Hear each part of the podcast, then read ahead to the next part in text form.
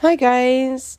Today we're going to be talking about Anchor. If you haven't heard about Anchor, it's the easiest way to make a podcast. Let me explain.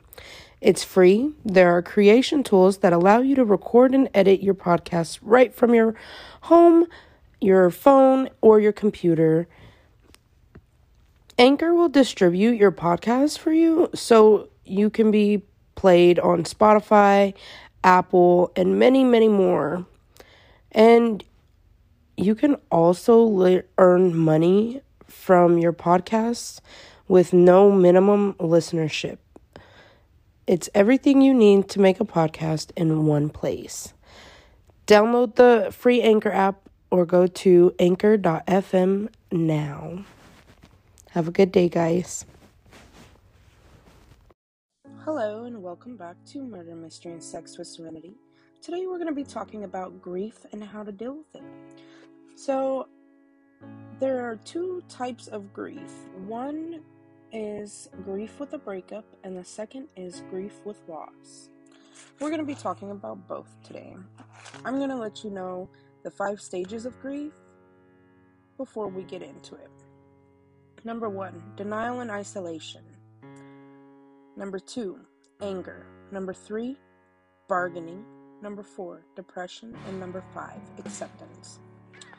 So, the definition of grief is deep sorrow, a response to loss, particularly to the loss of someone or something living that has died.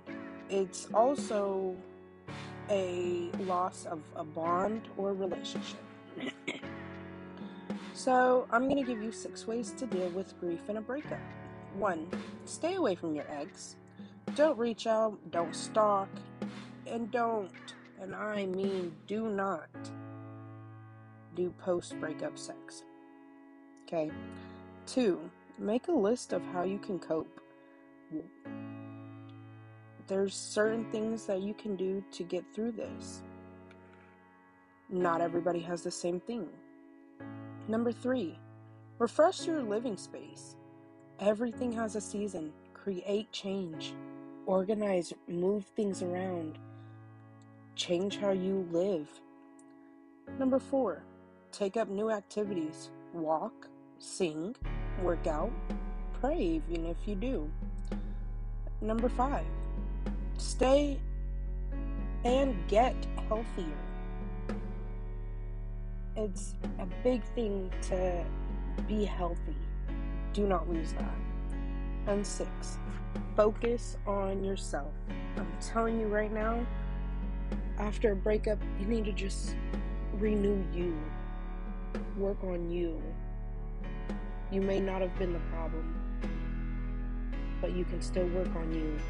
And if you are the problem, work on yourself. now, dealing with grief and loss. There's six ways to cope. There is many more, but I'm going to give you six. Number one, do not put a time limit on your grief. You are allowed to feel what you feel. Number two, resist comparison. You do not have to compare your grief to somebody else's grief. Don't do that. Okay? Three, spend time grieving. Sometimes being alone is worth it. Cry, scream, and let it all out. Number four, seek support. There are many people in this world that can support you, and I'm sure you have people that can support you. Okay, seek support. Number five, remember there's more to grief than sadness.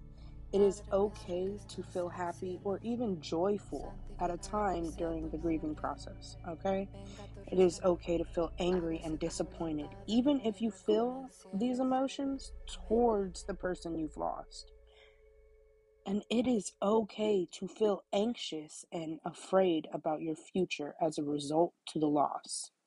Okay? It is okay to feel this way. And number six, take care of yourself. Remember, health, okay? You're still here. You have to take care of yourself. If you have children and you lost your husband, or you lost your son, or your best friend, or you've lost somebody that you care about, or you've lost an animal and you're just so depressed, remember to take care of yourself. Okay?